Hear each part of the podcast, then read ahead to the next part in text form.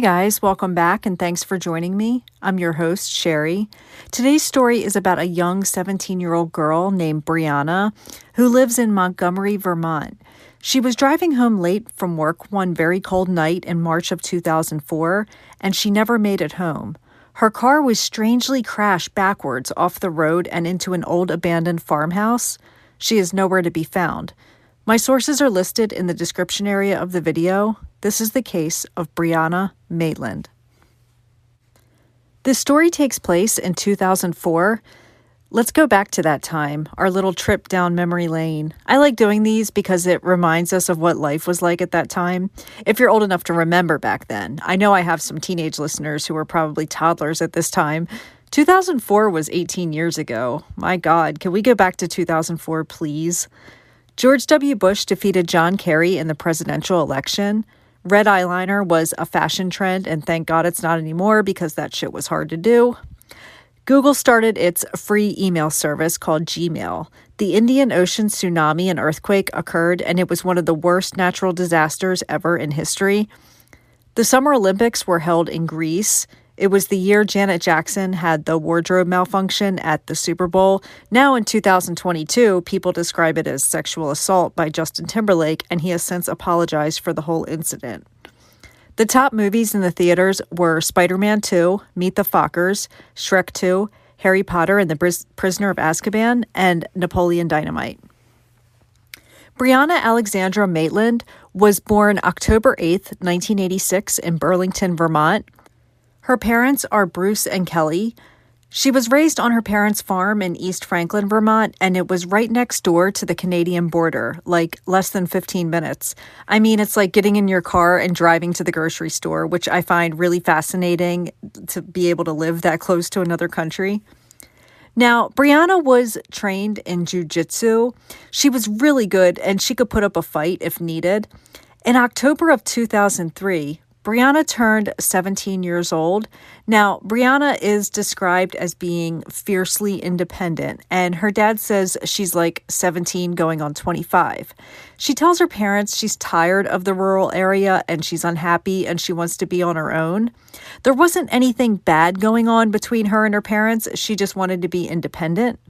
She couch surfed at different friends' houses for a few weeks, and then she gets an apartment with her friend Jillian, and things seem to be a little more stable. A few months later, this is February 2004, and one month before her disappearance, Brianna drops out of high school. She's going to get her GED instead.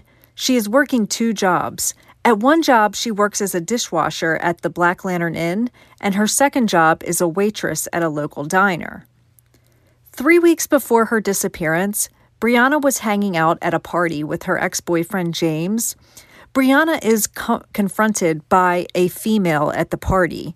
This was a girl that she hung out with in school and considered a friend. This friend accused Brianna of flirting with her boyfriend. I also read that Brianna had spent time alone with the girl's boyfriend. I don't know which is true, but this girl is very upset with Brianna. Brianna tells James, let's just leave, maybe she will calm down. But the girl follows her out to the parking lot. Brianna is attacked viciously. You guys know Brianna is trained in jujitsu. Well, she didn't fight back at all. I don't know if it was because this is one of her friends or what her reasons are, but she really hurt Brianna. A friend convinces her to go to the hospital the next day and, and also to file a criminal complaint. Brianna received cuts, two black eyes, a broken nose, and a concussion. I looked up this girl online and she's alive and well and seemed to have faced a lot more legal trouble trouble in her life. I found this Facebook post from some local police department and it said how she was charged recently with drunk driving with her infant daughter in the car. Well, she's in the comments defending her actions and saying people are too quick to judge. Drinking and, chi- and driving with a child in the car isn't something that can really be defended, but go off, I guess. Three weeks after this attack, this is March 19th, 2004, Brianna takes her GED test. Then she gets picked up by her mom, Kelly. Now, Kelly and Brianna were going to celebrate Brianna taking her GED test with breakfast and then a shopping trip. Kelly says her daughter seemed to be having a great day with her. They're waiting in line to pay for some clothes, and something distracts Brianna. Brianna tells Kelly she'll meet her outside. Kelly finds her daughter in the parking lot, visibly shaken. Kelly, for whatever reason, doesn't want to pry and question what is wrong. Maybe she knows Brianna is private and wouldn't tell her anyway, like a lot of teenagers in the early 2000s were. Brianna tells her mom she has to get back to her apartment so she can start getting ready for work. Now, I listened to an interview with Brianna's dad, Bruce, and he said every time his daughter's case is covered, this is always brought up. He believes this whole parking lot thing was overanalyzed. He said Brianna was anxious about getting home to get ready for work because she had just started this job recently at the Black Lantern Inn and she didn't want to be late. She also had begun smoking cigarettes. Brianna did not smoke in front of her parents and didn't want them to know that she smoked. So she likely went outside to smoke a cigarette and was annoyed that her mom came out and she had to put it out. Bruce thinks this all has nothing in the world to do with Brianna disappearing. So Kelly drops her off at her apartment, and Brianna gets ready for her shift. And she leaves a note for her roommate, Jillian, saying she was off to work and that she'll be home late that night. Brianna doesn't have a set time that she gets off work. She's a dishwasher, so it really depends on when everyone is done. Brianna gets in her car, which is a 1985 Oldsmobile. I thought it was a Cutlass Supreme because I couldn't find out what model it was online. So I showed it to my husband, who looked at it and said immediately, Oh, that's an Oldsmobile Delta 88. It was this giant green boat of a car. This thing was incredibly safe, though. Those old cars are like made of steel. Brianna works her shift and gets off at 11:20 p.m. This shift was described by coworkers as uneventful. She did not have any visitors or receive any phone calls. Her coworkers asked her to stay and eat dinner with them afterwards, but Brianna declined, saying she was tired and she just wanted to go home. She also said that she had to get up early for her second job the next morning. Her coworkers said she walked out to her car, got in, started it, and left. This was the last sighting of Brianna. After she pulled out of the parking lot, it was like she vanished into thin air. So, no one really knew that Brianna was missing, and she wouldn't be reported missing for four days, and we'll get into that. The morning after Brianna got in her car to drive home from work, Police spot a green 1985 Oldsmobile crashed into an old abandoned farmhouse off East Berkshire Road and Route 118, about a mile outside of Montgomery, Vermont. The farmhouse was locally named the Old Dutchman Barn, Dutch Burn Barn, excuse me, it wasn't severely damaged at all, and the car could have still been driven. It was like the bumper was just messed up. I told you guys earlier, those cars are made of steel and extremely hard to damage. The whole scene was just weird. This farmhouse was about one mile from her work, so she hadn't made it very far. I do want to point out that it was only seven degrees that night, so it's extremely cold you can see a photo of the car on your screen. Now, what you don't see in that photo, and I was very surprised and had to look up other photos myself, is that that photo was taken from the road. You can't tell from the photo, but this car and house were right next to the road, like right there. It was a public road, and people drive past this house all the time. I've seen artists who have drawn the photo that's on your screen just because it's so creepy. The old abandoned farmhouse with Brianna's car backed into it. People find it fascinating due to the way it's positioned and not knowing what happened. It looks like it's staged, like someone thought, I have to make this look like an accident, but I have to be able to walk away from this without getting hurt. I feel like most people who would know nothing about this case, if they were walking and stumbled upon the scene, the old car, the old house, and the dreary winter backdrop, they'd want to get out of there as fast as they could. Not me, though. I would definitely get out and carefully investigate if I came across that. You guys know that. But I'm a weirdo and I wouldn't recommend doing that because you could disturb the scene, and the last thing you want is your DNA and footprints all over the spot. The next morning, cars are driving by and see this weird scene of a car backed into the farmhouse, and quite a few people thought it was strange. Some hikers were in the area and they actually stopped to take photos of it. The police arrived to check out this car. They didn't do anything except have the car towed because they assumed it was a drunk driver who crashed and took off on foot to avoid getting a DWI. I'm not going to give them a hard time about this like I usually would, though, because I feel like if they would have thought it was a missing child, like it truly is, you know, Brianna is 17, they would have handled this differently. What I am going to give them a hard time about is not ca- contacting Kelly, Brianna's mom, who the car was registered to. They just had it towed and that was it. They never bothered to contact the owner. They did see two paychecks inside the car that belonged to Brianna, and they saw the business name was printed on the checks and it read the Black Lantern Inn. They drove out there to see if the driver was there, but it was closed at the time.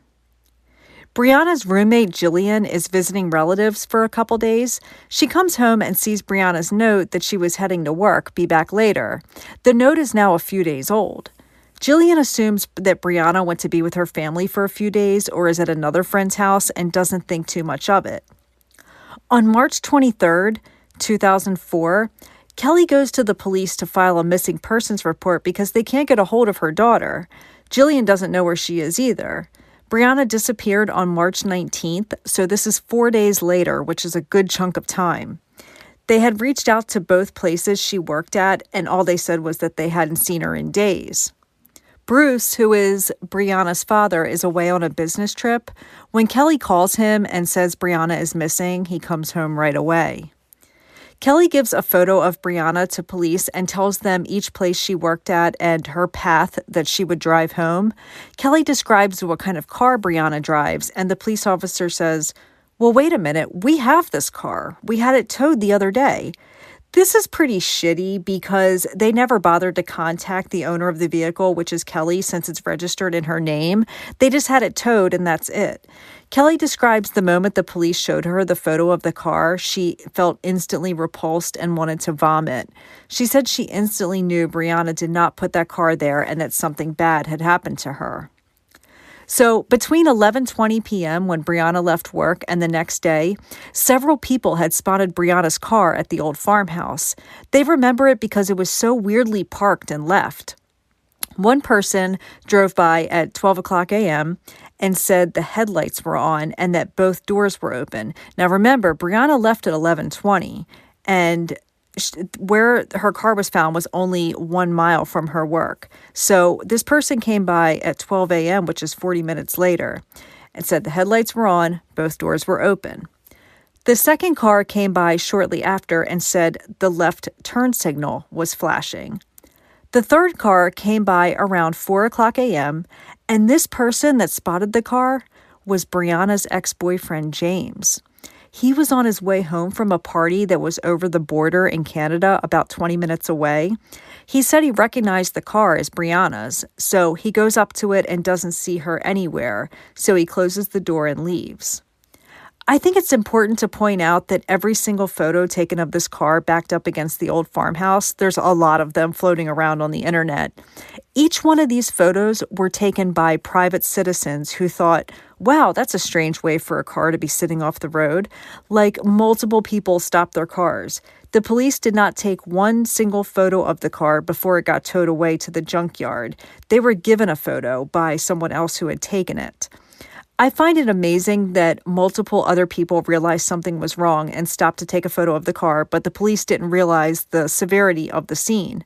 I'm so thankful for the passing folks who stopped because without them, there would have been no photos of this car before it was towed. But I said I wasn't going to give the cops a hard time on this case like I usually do when there's shoddy police work, but I'm still just pissed that they didn't really do anything. So we've got two crime scenes now one at the old farmhouse, and the other is the car, which is at the junkyard. This is bad because it should have been processed as one crime scene that morning. Now it's been four days. It could have rained during that time, and things are contaminated from being moved around. There were items around the car a fleece jacket that did not belong to Brianna, a broken necklace that belonged to Brianna, a half a lime on the trunk, and an empty water bottle and some loose change. Inside the vehicle, police found Brianna's personal belongings, including two unopened, uncashed paychecks from the Black Lantern Inn, some clothes, her migraine medicine, driver's license, makeup, and contact lenses, and a half eaten burrito in a styrofoam container. There's no signs of a struggle or anything in the vehicle that would make this seem like a crime scene. There was also no indications that the car had come off the road in an uncontrolled way. Four days after Brianna was reported missing, her dad Bruce learned police hadn't searched her trunk yet. Bruce goes to the car and he forced the trunk open with a crowbar. He gets ready to open the trunk and braces himself, knowing there's a chance his 17 year old daughter could be dead inside but nothing was found in there except a few of Brianna's belongings. More than 500 people, both police and volunteers, helped search for Brianna, and dogs and helicopters were brought in, but these searches didn't find anything of interest. Officers from three different states and the famous Texas EquuSearch was also there, but nothing was found. The ex boyfriend, James, who drove by at 4 o'clock a.m. and stopped at the car once he realized it was Brianna's, well, he was grilled by police for a long time. The problem is, remember he stopped and got out and closed the car doors? Well, he changed his story up slightly, and this alarmed police. But eventually, James admitted he was very drunk and driving back from Canada. He didn't want to get in any trouble. He was eventually cleared as a suspect after hours upon hours of inter- interrogation. Um, and I can imagine that they also had to get a, a, solid alibi. Maybe some of the other folks at the party were able to uh, tell the cops, you know, exactly what time he left, and it was probably, you know, 3:45 a.m. I also want to point out that the girl who beat Brianna up three weeks before her disappearance was also cleared of any involvement in Brianna's disappearance. I do know she was interviewed on another podcast, but I haven't listened to it yet. Two weeks after Brianna was last seen, the Klaus Kids Foundation came to Vermont to aid in the search. The Klaus Kids Foundation was founded by Mark Klaus, the father of 12 year old Polly Klaus, who was abducted and murdered in 1993. The nonprofit advocates for laws protecting children from crime. They've also conducted hundreds of searches for missing people and trained over 1,600 professional search and rescue volunteers. For three days in April, the foundation brought more than 500 volunteers to help canvass all the areas within a five mile radius of where Brianna's car was found. Unfortunately, nothing was found, and that's like a lot of people for five miles. Basically, every square inch was covered. In 2006, there's a potential sighting of Brianna. The footage is grainy at best. It is at a casino in Atlantic City, New Jersey, and it pictures a woman sitting next to an older man. Her parents viewed the footage and they said they don't believe that this was her, but there was a very strong resemblance, and the woman has never been identified. It seems like Brianna just disappeared into thin air, but we know that couldn't possibly happen, so we're going to go over some of the most popular theories. The first theory is that Brianna left on her own accord.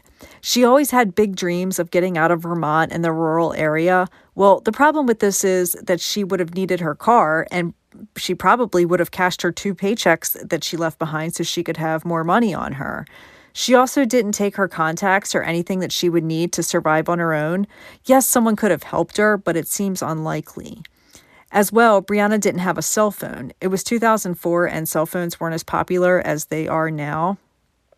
She also didn't have a bad relationship with her parents, and there's no reason why she wouldn't have told them if she wanted to leave the state.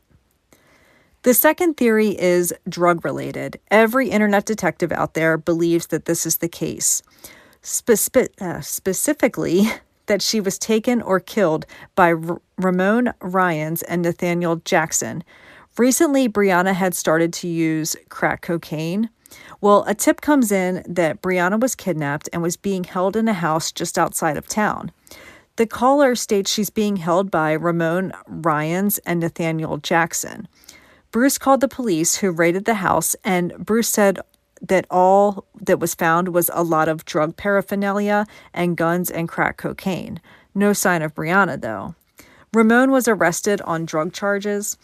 In late 2004, investigators received a call from an anonymous older female that said Ramon Ryans and Nathaniel Jackson had killed Brianna the week after her disappearance, and Ramon and her argued over money that she'd lent him to purchase cocaine. After she was killed, the woman claims Brianna's body was temporarily stored in the basement of another woman's home before being dismembered with a table saw and disposed of at a pig farm.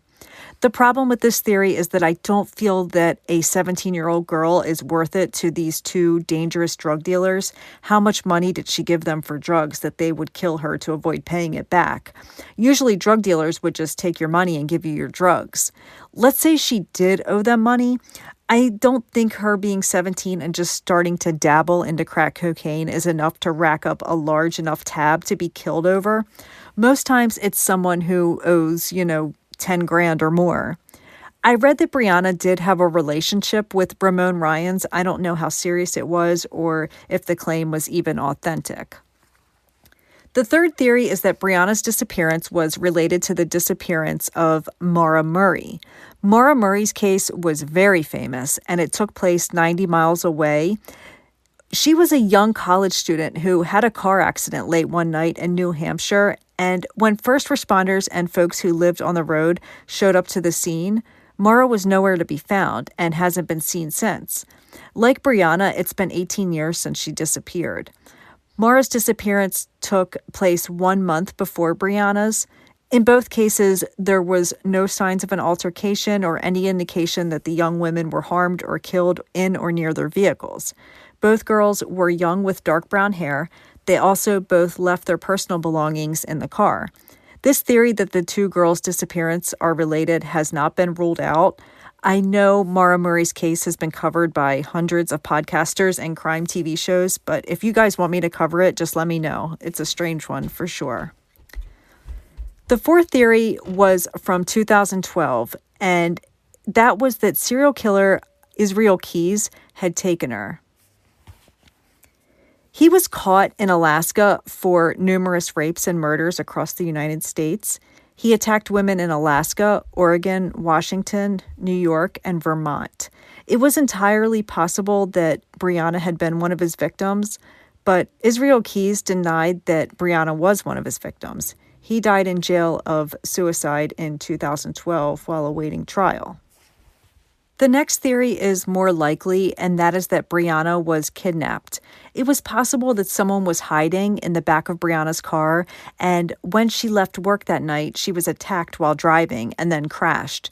Her parents say it would take more than one person to subdue Brianna since she was extensively trained in jujitsu. But while you're driving a car, it might be difficult to use your jujitsu training on someone behind you. It's unlikely someone was in the passenger seat. Do you guys remember there was a half eaten burrito in her car? Well, that burrito was in a styrofoam container on the passenger side floorboard, completely undisturbed. There was also items on the passenger seat that looked like they had been there for some time. If someone was behind her in the back seat, there was zero evidence left of any sign of a struggle. The FBI believed the car was staged to look like an accident. Brianna's family received several anonymous phone calls from people claiming that Brianna was tied to a tree in the woods and that she had later been disposed of at the bottom of a lake. Nothing was found to back up this claim. Some speculate maybe it was the girl that attacked Brianna three weeks earlier. She was cleared as a suspect, but also she was a teenage girl herself. I don't know of many 17 to 20 year old girls who were able to murder someone and get away with it for almost 20 years. It's likely she would have been caught within the first day or two, or she would have told someone eventually what she did. I believe she's 35 to 37 years old today, and I think that if she's got any heart at all, she would feel terrible about attacking Brianna three weeks before and wishing that it never happened. There's the theory that is brought up in almost every missing persons case, and that is suicide. It's unlikely that Brianna staged a disappearance and committed suicide, Bodies are always found, and she didn't give any indication that she was planning to kill herself. It would have been a really strange way to go about it as well.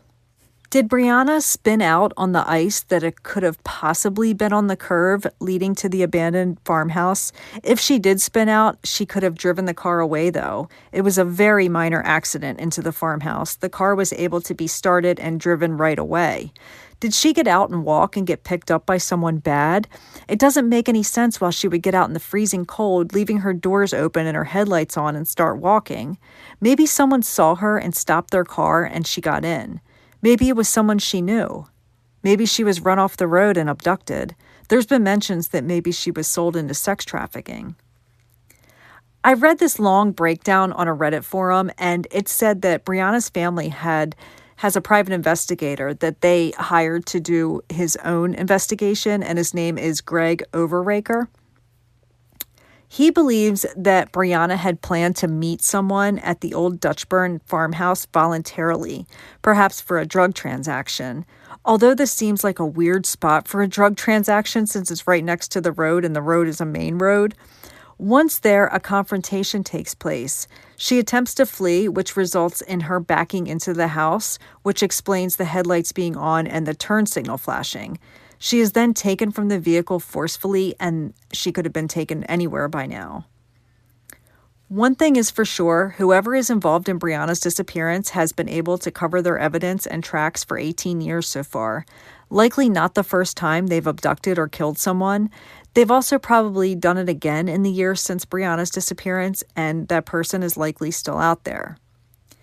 It didn't sit right with me that her ex boyfriend James drove by, got out, and closed the doors at 4 a.m.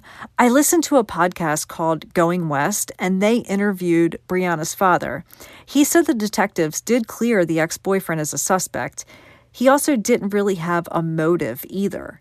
If they thought he had anything to do with it, they'd be all over him and an arrest would have been made. He was a young guy as well and surely would have messed up in some way if he did do something.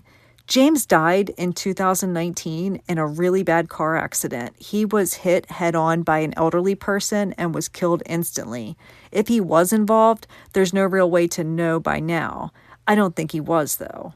In March of 2016, this is 12 years after Brianna's disappearance, DNA was found in her car.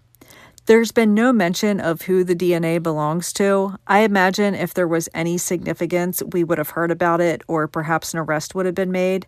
It may not belong to anyone in the database and they're just waiting on a match to eventually come through one day. Kelly and Bruce moved out of the area so they weren't encountered every day by people asking if there's been any leads, or, and they just wanted to live a normal life. They eventually get divorced, and Kelly moves to New York. Bruce went on to start a nonprofit group that helps families with missing loved ones raise money for private investigators. The old Dutchburn house was destroyed after a fire in 2017.